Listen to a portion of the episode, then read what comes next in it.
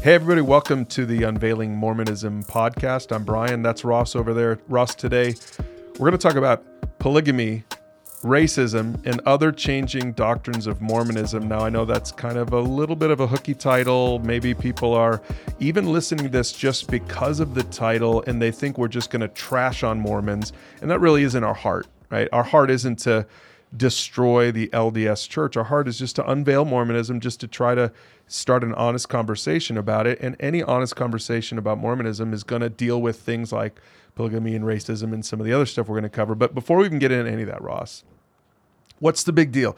Who cares? Who cares that, as people are going to hear today, who cares that Mormonism has changed over the years, over the 150 years of its existence? I mean, cultures change, churches change, people change. Like, what's the big deal?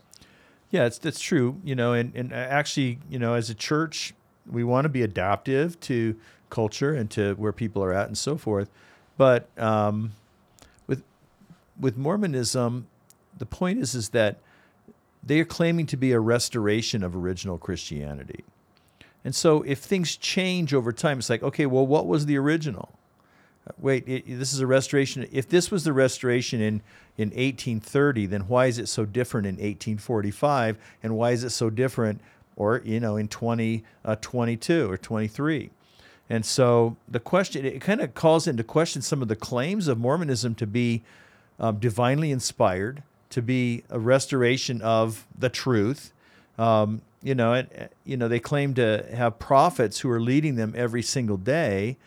Um, you know, and I, they believe in continuing revelation, which means that a prophet today can can supersede a prophet from the past. When that raises the question of like, well, which prophet was right? Mm because the LDS people are taught today that when the prophet speaks, the thinking has been done. You know that that's authoritative. Well, I'm supposed to accept that today, but 50 years from now, they're going to look back and say that prophet was mistaken.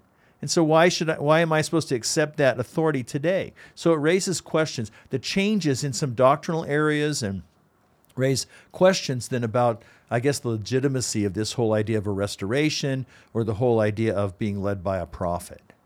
Okay, and so the first change, and again, we're just going to cover a few of them today. And then I think we should end, Ross, by talking about it from a biblical point of view, a Christian point of view.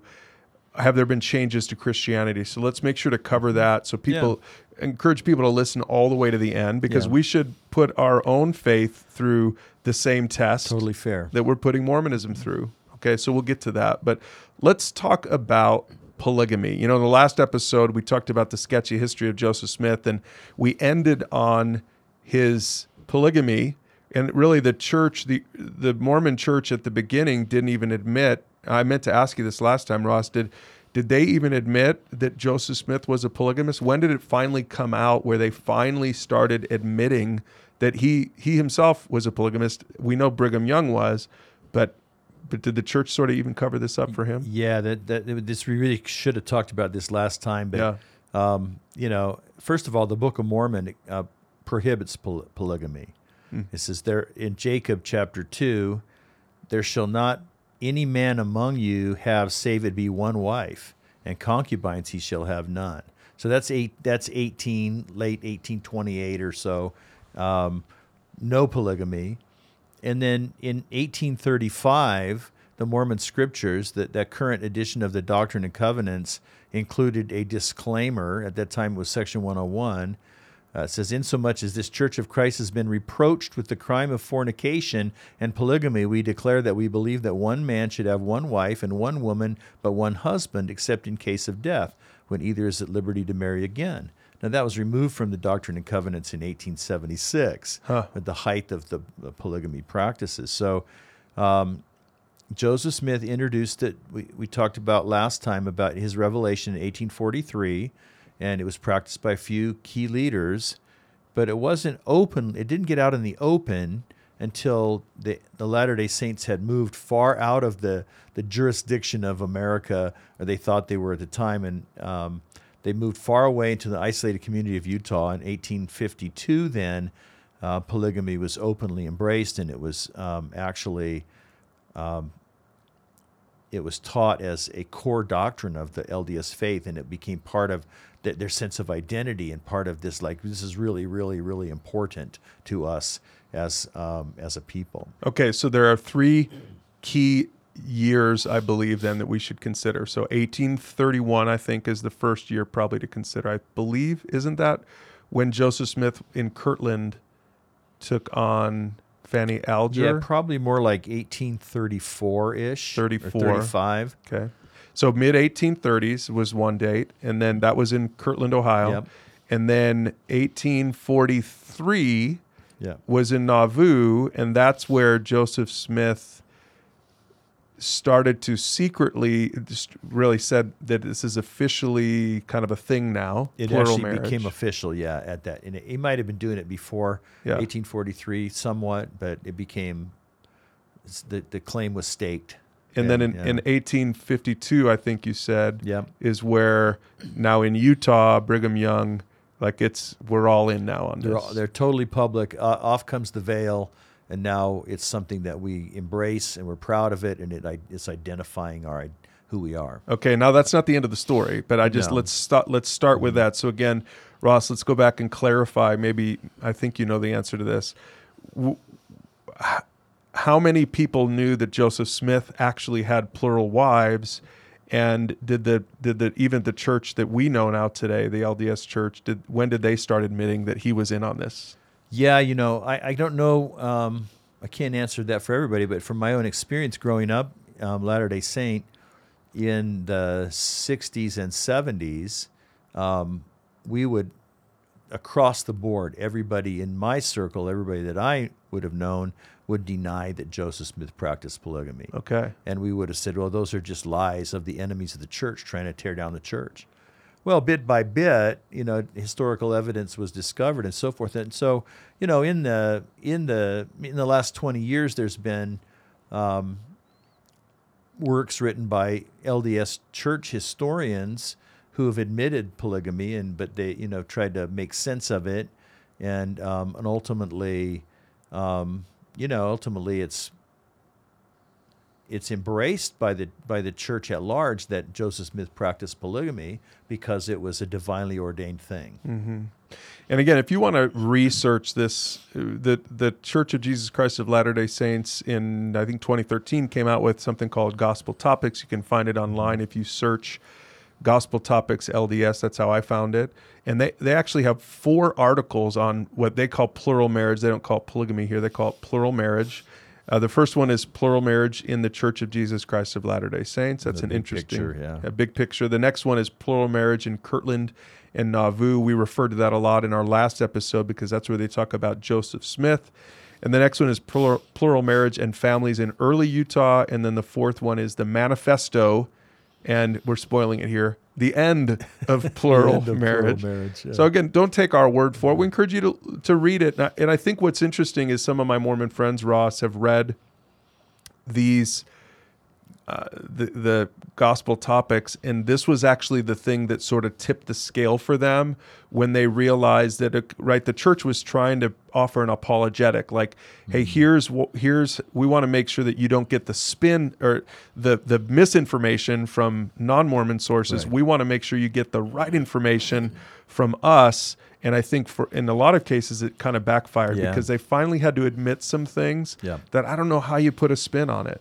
Right? Yeah, yeah. It- it's hard to spin some of this stuff, and we talked about this last last time about Joseph Smith's sketchy history with polygamy, and it's so interesting to know that you grew up with the understanding that he wasn't a polygamist, but really Mormons don't grow up with that now. Now they admit it because Yeah. it's out there. Like yeah, the secret's it's out there. Yep. Okay, so so it was polygamy was changing, like you said. It was it, even in the early scriptures for the Mormons. It said there's no there shouldn't be polygamy, but soon enough it changed. Joseph Smith in 40, 1843 makes it the official doctrine, but secretly practices it, Yeah.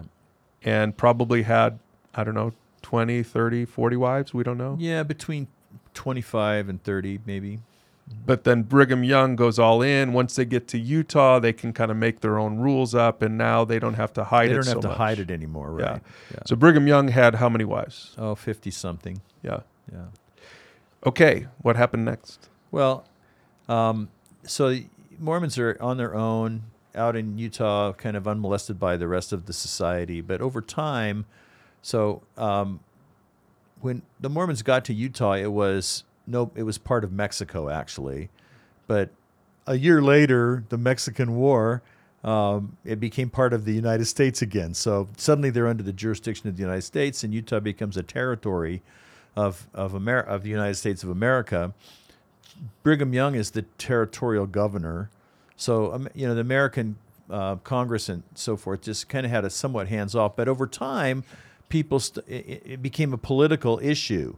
Um, so John C. Fremont, the Republican Party in 1856, he ran for president, and part of his platform was to eradicate the twin relics of barbarism, slavery and polygamy. Hmm. And so it became a political hot potato over time.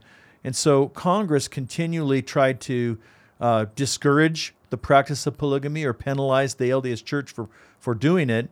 And over time, they enacted uh, increasingly strict and prohibitive laws to um, to disincentivize polygamy. And the, the, at the end of the really the end came, the beginning of the end came in 1887 with the Edmunds Tucker Act that made polygamy polygamy a federal offense, and it and and to put teeth in it, they authorized the seizure of church assets.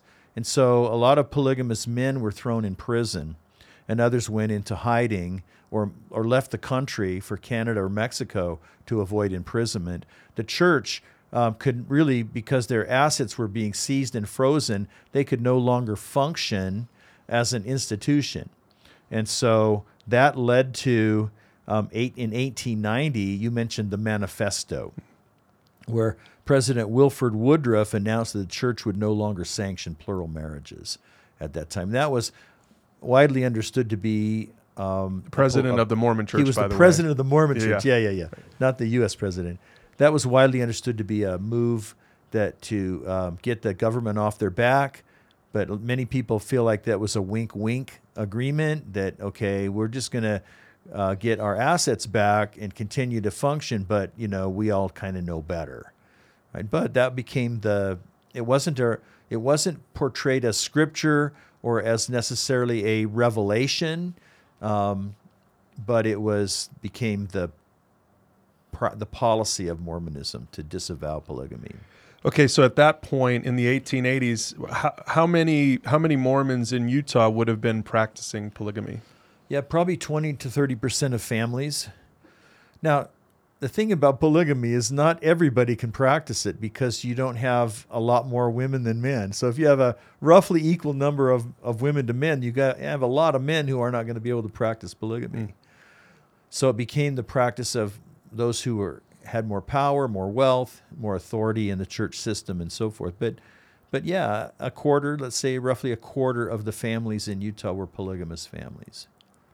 Okay, so then some of these marriages after that dec- manifesto, some of these some people still practiced it. Absolutely. Right. And yeah. some people even still engaged in it, not just people who were already married, but they continued to get married, but they couldn't do right. it in the US. Including the well, they did they were doing it in the US secretly, but mm. a lot of them moved to Mexico or Canada. There's there's large uh, colonies of Mormonism in those communities.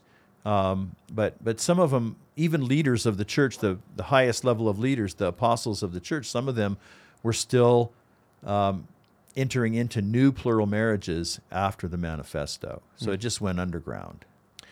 Okay, so today, today when you think about polygamy, when you think about like uh, sister wives or you know some of these shows, and it's it's kind of popular in culture now to kind of gawk at some of these weird families who still engage in this. Those are not officially mainline Mormons? Help us understand that for people who don't. Yeah, so let's follow the uh, historical thread a little bit more fully. So, in, in um, the church continued to get pushback about the secret underground practice of polygamy. Um, at one point in, in the early 1900s, um, there was a, a senator elected from Utah to the United States Senate who was a polygamist, and um, called Reed Smoot, and, and he was basically the Senate held a hearing and refused to seat him because of polygamy. It, so the pressure continued to mount. So in 1905, the church, uh, it's what's called by some the Second Manifesto. So 15 years after the Wilford Woodruff Manifesto, the church completely banned polygamy and made it, uh, uh, you know, put teeth in it, made it a policy. And so now polygamists um, in Mormonism, if you're found to be practicing, you're excommunicated from the church. Now, in the in the 1930s, so you, you still have people who thought that this was divinely inspired and given to Joseph Smith. It's and there it is in the 132nd section of the Doctrine and Covenant. It's still there. Right. Yeah, what happened here? Wait a second. This Right. is something we've been doing faithfully. You've been emphasizing this. Brigham Young did this, right? Absolutely. So this this is what we're why we're talking about it here is why is this changing? I could imagine some of the polygamists in the day were really confused. They were very confused and um, and they felt like the mainstream Mormon church had gone apostate, basically. And that's that's the position of the polygamous groups today. So this, what they said, they got together. Um, they believed that John Taylor, who was the president of the church right after Brigham Young, when the heat was coming down, starting to come down in the early 1880s on Mormonism, they believed that John Taylor secretly um, anointed or commissioned a certain certain individuals to carry on the practice of polygamy. And so they will root their the polygamous groups today will trace their authority for polygamy back to John Taylor. Now the mainstream Mormon church says that no, that never happened. And there's no written record of it or whatever. It's part of the lore of the polygamous groups. So these polygamous groups emerged uh, in the pre uh, World War II era, and they had to you know had to go to places that were remote. So they're living in in uh, southwestern Canada, or like I said, Mexico, or they're living in very remote areas along the border of Utah and Arizona, and places like that, in order to be outside of the reach of the law and um, and what happened over the years is that these different polygamous groups they they continue to split and splinter over authority. Um, some the next new prophet, somebody else says, "Well, I know I'm the real prophet," and so there's a number of polygamous groups today um, throughout the Intermountain West that are still that still believe that you know if you're they're, they're the true followers of Joseph Smith because they're still living the the principle as they call it. It's interesting because in Gospel Topics, it says in the section on the manifesto, the second manifesto specifically, it says that contrary to direction, right? So the second manifesto comes out. This is what, 1905, I think you said. Yep.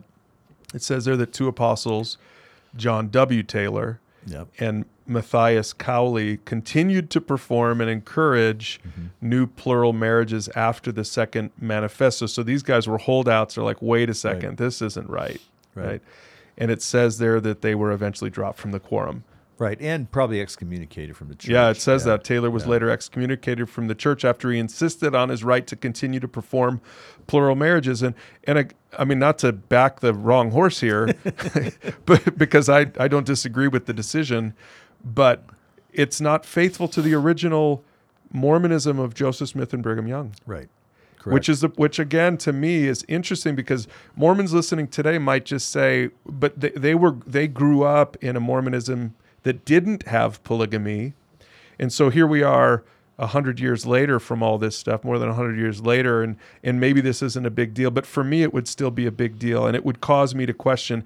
And, and I guess my question for you, Ross, is how does a main how does a mainline Mormon look at then a fundamentalist? Because from my perspective, I would say that a fundamentalist, someone in Canada or, or in those small towns practicing polygamy, to me that looks more like Joseph Smith and Brigham Young, more, Young's Mormonism. That seems like the authentic Mormonism compared to mainline Mormonism today. in a lot in a lot of ways it is. I think what makes it easier for the uh, mainstream Mormon is to look at the fundamentalists and because they become culturally weird.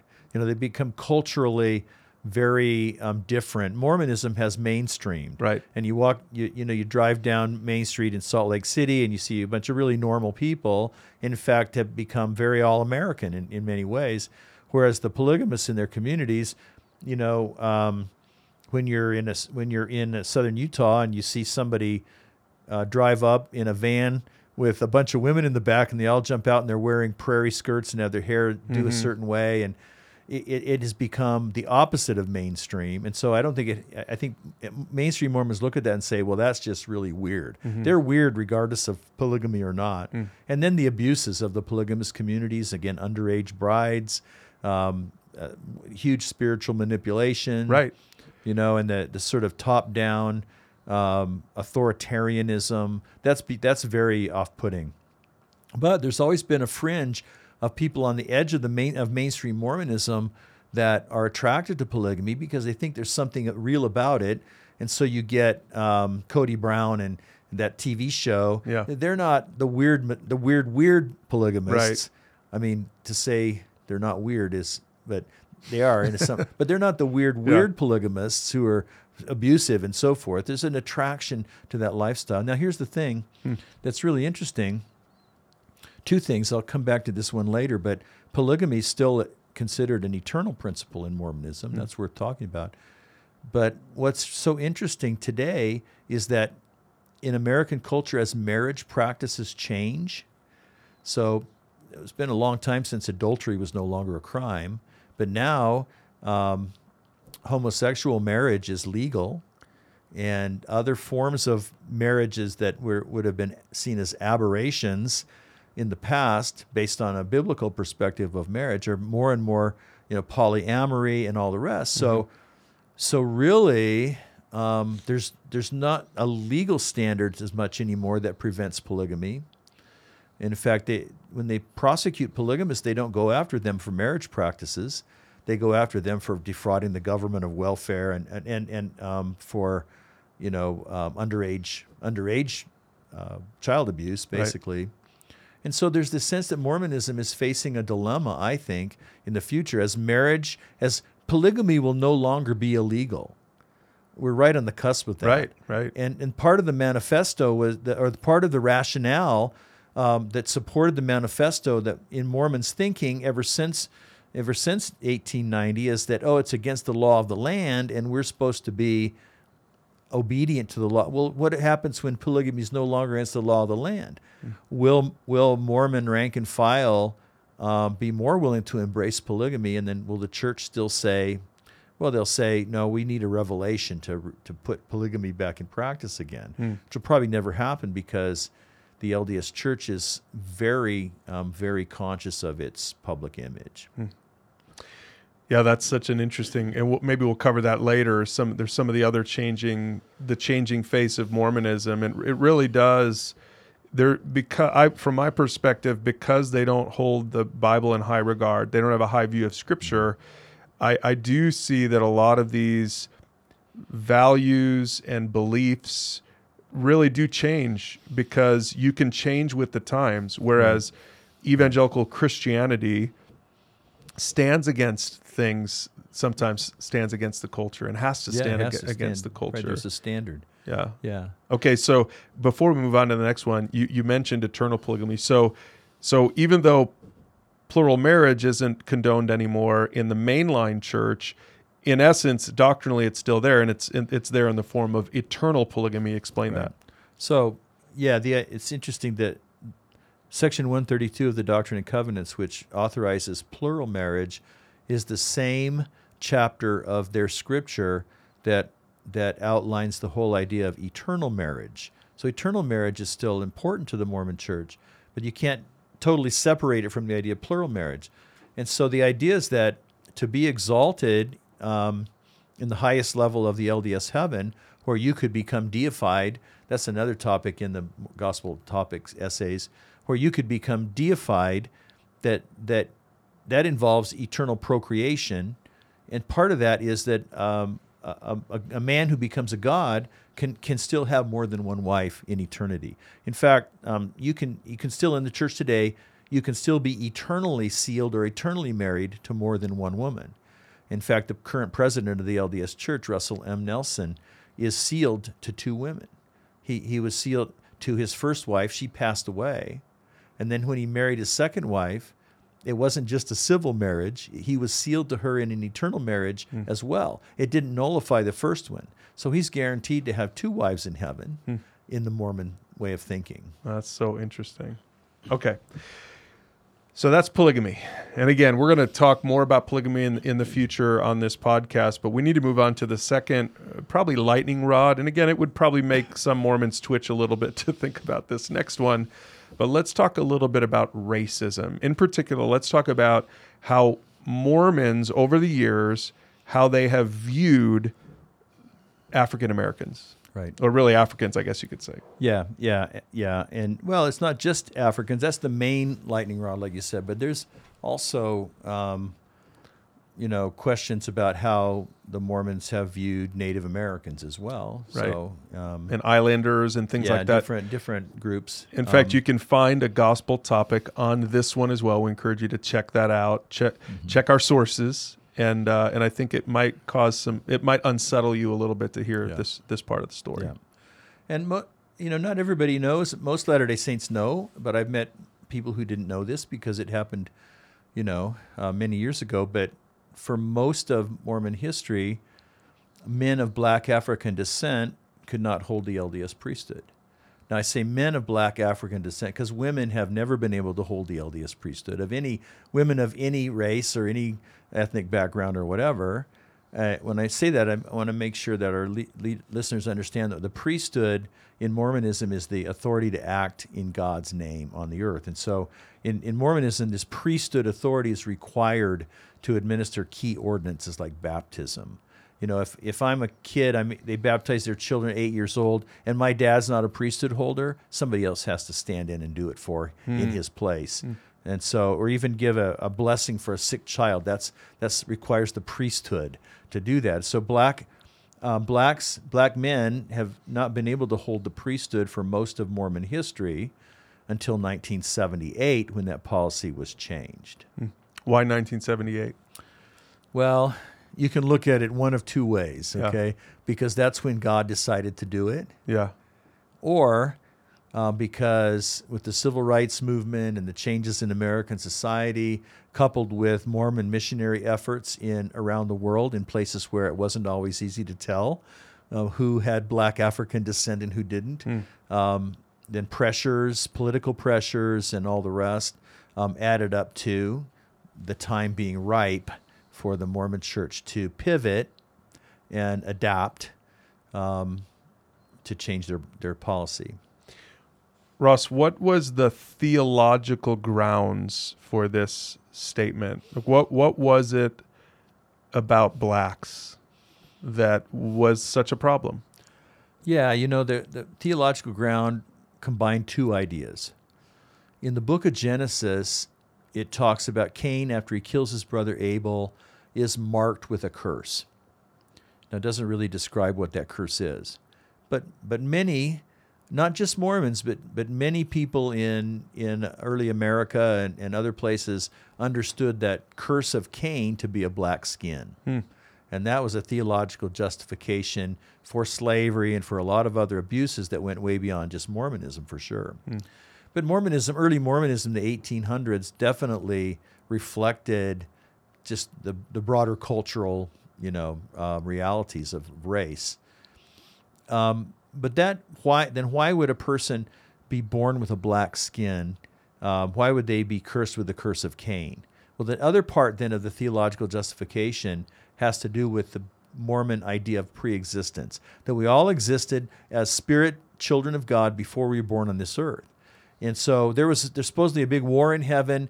Jesus and Satan made opposing um, plans and had opposing plan ideas of how to what to do with humanity. And and and so there was this this battle this warfare in heaven. I don't know how that was engaged you know the spiritual weapons or whatever. But the mormon idea that has been taught over the years is that those spirit children of god who were not valiant who were not courageous who sat on the fence and didn't take sides um, between jesus and satan they were able to come to this earth, but they were they were cursed with the curse of Cain, the black skin, as a consequence of their behavior in the previous life. So you know that's how that's how you know they have um, rationalized it for so many years. Yeah, and again, if you're listening to this, I hope you feel how offensive this is, just like we we feel that as well. And and and just to make sure to comment on that passage from Genesis on Cain. That's not a biblical conception of that. Yeah. And uh, and so so I think we need to s- certainly stand against it. Now, Ross, when you read the the gospel topic on this, the title is race and priesthood. I want to read something here and and, and have your response to this because again, they're trying to explain this. I, I encourage listeners to go read this whole article. Mm-hmm. They're trying to explain this away. They're trying to soften the blow of this because they recognize this is not good, right? This isn't good for the current church, and they need to somehow get get an apologetic out there so that they're not losing members over this. But here's what it says there. It says that in 1852, President Brigham Young publicly announced that men of black African descent could no longer be ordained to the priesthood. Okay. At the end of that paragraph, they say this none of these explanations. It, they they had spent some time explaining some stuff about all this. It says none of these explanations, basically uh, justifications for why Brigham Young would have said this in 1852. They say none of these explanations is accepted today as the official doctrine of the church. And in another place, it says that none of this was doctrinal. This wasn't doctrine. Is that fair to say? Yeah, no, I don't think so at all. Um, I, this is where I've take take. I you know, look, I'm glad that they've changed their approach Right. um, because it was you know, it was reprehensible really. Um, I'm glad they've changed their approach, but um, they've tried to distance themselves from real responsibility for it by claiming it was policy, not doctrine. Well, first of all, again, it goes back to what I said at the beginning about Brigham Young was a prophet of God you know, John Taylor after him, Lorenzo Snow after him, Wilford Woodruff after him. You know, all these uh, prophets held the same view. Well, okay, then are they really inspired by God? Why would you know? Why would this not be doctrine if the prophets of the church who claim to lead the church by revelation daily, um, you know, are are are announcing that this is the answer? But more to the point, I think back in in 1949 the first presidency of the church, which consists of the, the current prophet. I'm not sure who it was at 1949. He didn't sign it individually, he signed it as a group. But the current prophet and the prophet's two counselors are called the first presidency. They're all deemed to be apostles of the, of the church. Hmm. They issued a statement in 1949, and I'll read just a part of it. It says, The attitude of the church with reference to the Negroes remains as it has always stood.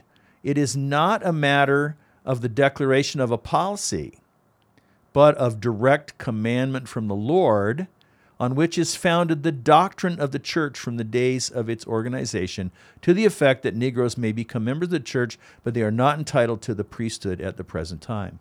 So, in that the first presidency in 1949 said it's not a policy, that it is a doctrine, as a commandment of God. And so, it's fine for the church to say it's not the doctrine of the church today, but it certainly was considered the doctrine of the church back then. And that raises the same question of what, uh, you know, if you're restoring original Christianity, what, what was original Christianity? Was it this or was it that? Um, and so I think I think it would be more credible if the LDS Church would own. The problem is if they said this was doctrine back then, then they have to say our doctrine was wrong. Right. You know, and that that's that puts them in a bind. Right. Okay. So we've talked, Ross, we've talked a little bit about polygamy. Anything more we need to talk about on racism? Anything else we have to cover? No, there, there's a lot of other things we could talk about. We come back to.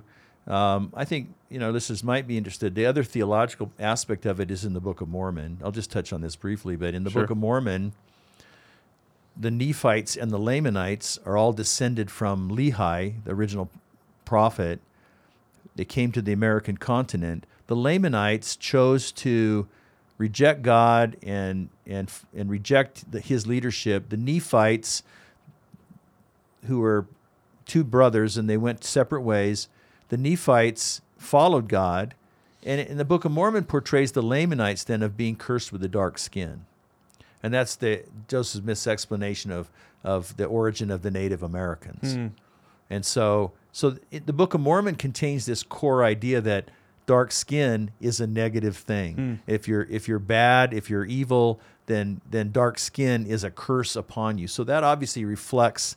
Uh, for many many years, then LDS attitudes toward people with more melanin, you know, Wow. um, and so that's part of the underlying core root doctrinally of of racism in the Mormon Church. In fact, speaking of changes in Mormonism, um, even the Book of Mormon has changed quite a bit, and it's not just grammatical changes.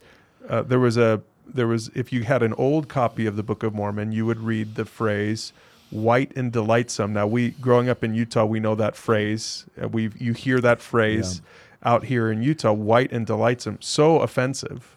But would you find it in today's Book of Mormon? No, they, they've they've softened the blow of that, the implication of that. They changed it to pure and delightsome to take the emphasis somewhat away from the color, but it's still there, and it's the idea is still there in the Book of Mormon. And I grew up, I grew up with the expectation that if the people, um, Native Americans, the Lamanites, quote unquote, if they accept the gospel, the gospel of Mormonism, then they will become white. You know, so rather than saying, "Oh, their their skin color is you know just is part of who they are and it's a gift of god to create this incredible diversity of of humankind and uh, there was a sense in which you know what they need to do is to become white become lighter and that's a blessing you know so Okay, so these first two, and we only have time for one more, but these first two are really sort of cultural changes, right? Polygamy and and race in the priesthood. But we wanted to make sure to talk about one of the more theological changes, and there there are several. I think we could have covered blood atonement. You can look. Maybe we'll in another episode we'll talk about the Mormon changing view of blood atonement, or even Brigham Young's pet doctrine on Adam and God. Maybe we can get into that in a future episode. But what we thought would be interesting is to finish by talking about Mormonism's changing doctrine on the Trinity. Yeah Because if anybody understands Mormonism, we talked about this earlier in our podcast that Mormons do not believe in the Trinity. And that's a real sticking point. In fact, that's what one of the things that they'll do if they if you ever have a faithful Mormon debate you as a Christian, they're going to pick apart your underst- they're going to make fun of maybe that's too strong of a word but they're going to they're going to really try to challenge your understanding of the trinity because mormons don't believe in a, the the the biblical or the christian evangelical christian doctrine of the trinity but but yet they did did they ross at the beginning Yeah, it was at some sense, in some sense, it maybe not a fully um, biblical idea of Trinity, but there's a the Book of Mormon is full of statements about God that sound Trinitarian at least. Yeah. And so you have, I, I'm not going to read them all, um, but in Third Nephi 11, he says, "You shall baptize." Uh, after this manner, he says, for, he says, after this manner shall you baptize in my name. For behold, verily I say unto you that the Father and the Son and the Holy Ghost are one and I am in the Father, and the Father in me, and the Father and I are one. Um, Ether cha- uh, chapter thir- chapter three, verse fourteen. Behold, I am he who was prepared from the foundation of the world to redeem my people. Behold, I am Jesus Christ. I am the Father and the Son. So there's a strange kind of th- this almost a modalistic view of of God. Uh, we, um, the idea that that there's some kind of um, oneness now that, that seems to go beyond the Mormons today talk about God, the Trinity, the members of the Trinity being one in purpose, one in spirit, um, and, and so forth. But this seems to go beyond that um, to to portray something that's closer to Trinitarianism. Right. And so again for a Mormon listening, Ross, what would how would they how would they respond?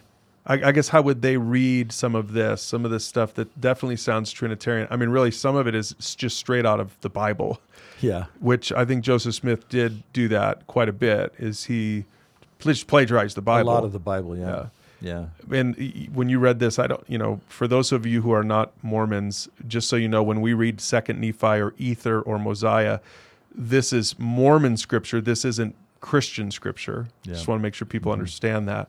But when you read this, Ross, that says, "I and the Father are one," those are words that Jesus said in the gospel in Right. in Scripture. Right.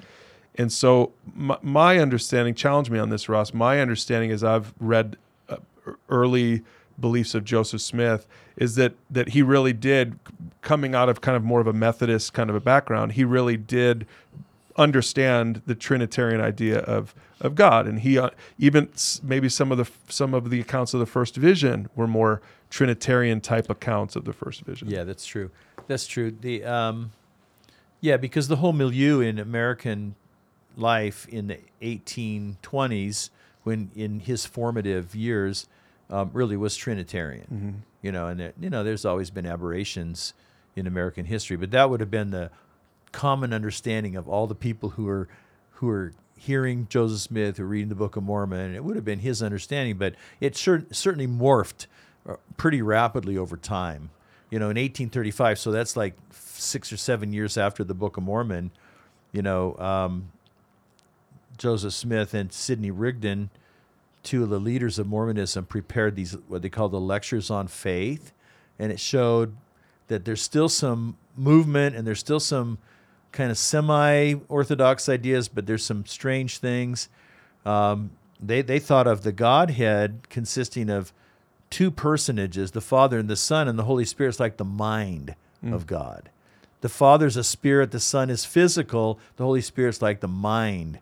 Um, you know, and no no Mormons today would would accept or, or understand God that way, but that was part of the Mormon scriptures for many many years. So, so like you said, you could see it sort of morphing from traditional Christianity into something that fit more with the conception of God that Joseph was was trying to develop. Yeah, he was developing this whole idea. And really, from the first vision, um, where these two personages in physical form appear to him, that, that probably planted the seeds of the eventual you know changes that took place mm-hmm. because it's if you have two father and son who are both exalted men and who are physical in their form that makes the unity of a, of a trinitarian kind of god really really harder to maintain or to accept. Yeah, and if you're listening and want to learn more about about what Mormons believe about God or what Christians believe about God, and specifically the Trinity, uh, check out some of our other podcasts on that topic, or you can find more. We go into depth on this in our Cis Theo series at pursuegod.org slash Cis Theo. But Ross, I guess all of this just leads us to this. I mean, let's be fair to this question well, hasn't Christianity changed? You know, we, we've talked about the changing face of Mormonism in terms of polygamy, in terms of racism, in tr- in terms of Trinity doctrinal stuff. Mm-hmm. I guess I guess a critic could say, well, Christians Christians have changed too. Christian doctrine has changed. Christian practice has changed. What's an what's a biblical answer? Like, why is this a problem for us when we're critiquing Mormonism, and why shouldn't it be a problem? Why shouldn't we critique our own faith the same way? Yeah, it's a great question. It's a very fair question. I would say that Christianity has certainly changed in practices, in culture. Um, I would question to what extent Christianity has changed doctrinally, uh, because the the big difference between Mormonism and, and historic biblical Christianity is that Mormonism says God is going to continue to reveal Himself, so there's almost an expectation of change, and the and the ultimate authority is whatever God's prophet says today. In, in historic biblical Christianity, the ultimate authority is the Bible. And so that's that's kind of a given. It's a standard against which every every human idea has to be tested. Now, certainly there have been different interpretations of the Bible, but it's one thing to say that we have an interpretation of the Bible versus we have this is this is something this is new revelation because we have to test our interpretations against the Bible. Uh, and maybe we're maybe we prove to be wrong or right about our interpretation, but it's still got a standard against which it's tested. The Bible doesn't change. Now, I think we should mention this as well. Again, for a for a Mormon, a seeking Mormon listening to this, or someone who's not really read into Christianity and the Christian movement, there are churches, Ross, Christian church uh, called Christian churches. We would we would say a lot of these might be mainline Christian churches who actually have done what we are saying the Mormon Church is doing, Right. and you they are really shifting away from biblical standards, what Scripture says. They're shifting away from it. Like we're criticizing the Mormon Church, we'll criticize some of our own people who call themselves Christians. That Ross, we would say these aren't really Bible believing Christian churches, are they? Right. No, they, they may have had a Bible believing legacy and have been biblically rooted um, a hundred years ago in a denomination or even a particular church. But instead of replacing the Bible's authority with a new claim of revelation, they've replaced the Bible's authority with with human thinking and our own assumptions about what's right and wrong. And we would just, I, I would just say on this point again, we, just to sh- just to be fair, to show that we're not just picking on Mormons here, I, I would encourage listeners to find a church that has a high view of Scripture. Find a church that believes that God's word is faithful and is the only the only um, guide for us. It's the ultimate guide for us when Yeah. it comes to faith and belief. In other words, it's not going to shift and change. We're not going to try to reinterpret stuff. I would encourage people to find a church. You know, our church, Alpine Church. In fact, if you're a seeking Mormon in Utah, come find us at Alpine mm-hmm. Church. AlpineChurch.org. You can find locations. We have locations throughout northern Utah. But I encourage you to, to check that out because our, our very first value, we have five core values as a church, Ross. And our first value is we look to God and His Word in all that we do. Yeah. And that's a value we pray that the future leaders of Alpine retains. That, that they say we always want to look to God and His Word in all that we do, and so there are there are things in our culture that are changing. The definition of marriage, Yeah, yeah. right, as an example, that we even if our culture says one thing, even if the whole world moves in this other direction, we're going to stand true. We're going to teach this to our kids because we believe that God's Word is trustworthy and true, and it doesn't have to change with Right. with culture. Right. And so we're going to see the Mormon the Mormon church has changed in order to survive, in order to thrive. The Christian church has instead has a history of being faithful and suffering the consequences, suffering persecution and loss Right. as a result, but unwilling to, ch- to change on those core essentials. Yeah. All right. Well, that's what we have to say about polygamy, racism, and other changing doctrines of the Mormon church. Again, I encourage you to find all these resources, discussion questions to talk about this with a friend or a mentor or your family at pursuegod.org forward slash Mormonism. Make sure to join us next Tuesday for another topic.